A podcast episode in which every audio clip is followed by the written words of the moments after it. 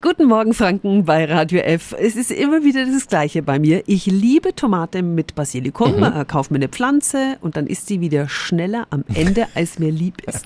Sommerzeit ist Basilikumzeit, ganz klar. Aber was kann ich denn machen, damit die Pflanze auch bei mir länger lebt?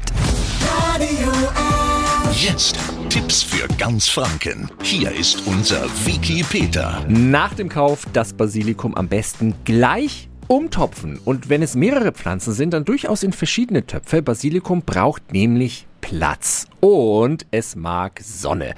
Beim Gießen bitte Vorsicht, Basilikum mag es feucht, aber nicht nass. Lieber weniger und dafür regelmäßig gießen. Bitte nur die Wurzeln, nicht die Blätter. Ab und an kann ruhig Kräuterdünger auch dabei sein. Beim Abernten, da gibt es auch so ein paar Tricks. Nicht nur die Blätter einzeln abzupfen, sondern ganze Triebe abschneiden und zwar die immer über so einer Blattverzweigung. Und bitte regelmäßig ernten, denn wenn Basilikum erstmal das Blühen anfängt, dann ist langsam Ende Gelände mit der Pflanze. Diese Infos und viele weitere Verbrauchertipps finden Sie auch nochmal online auf radiof.de.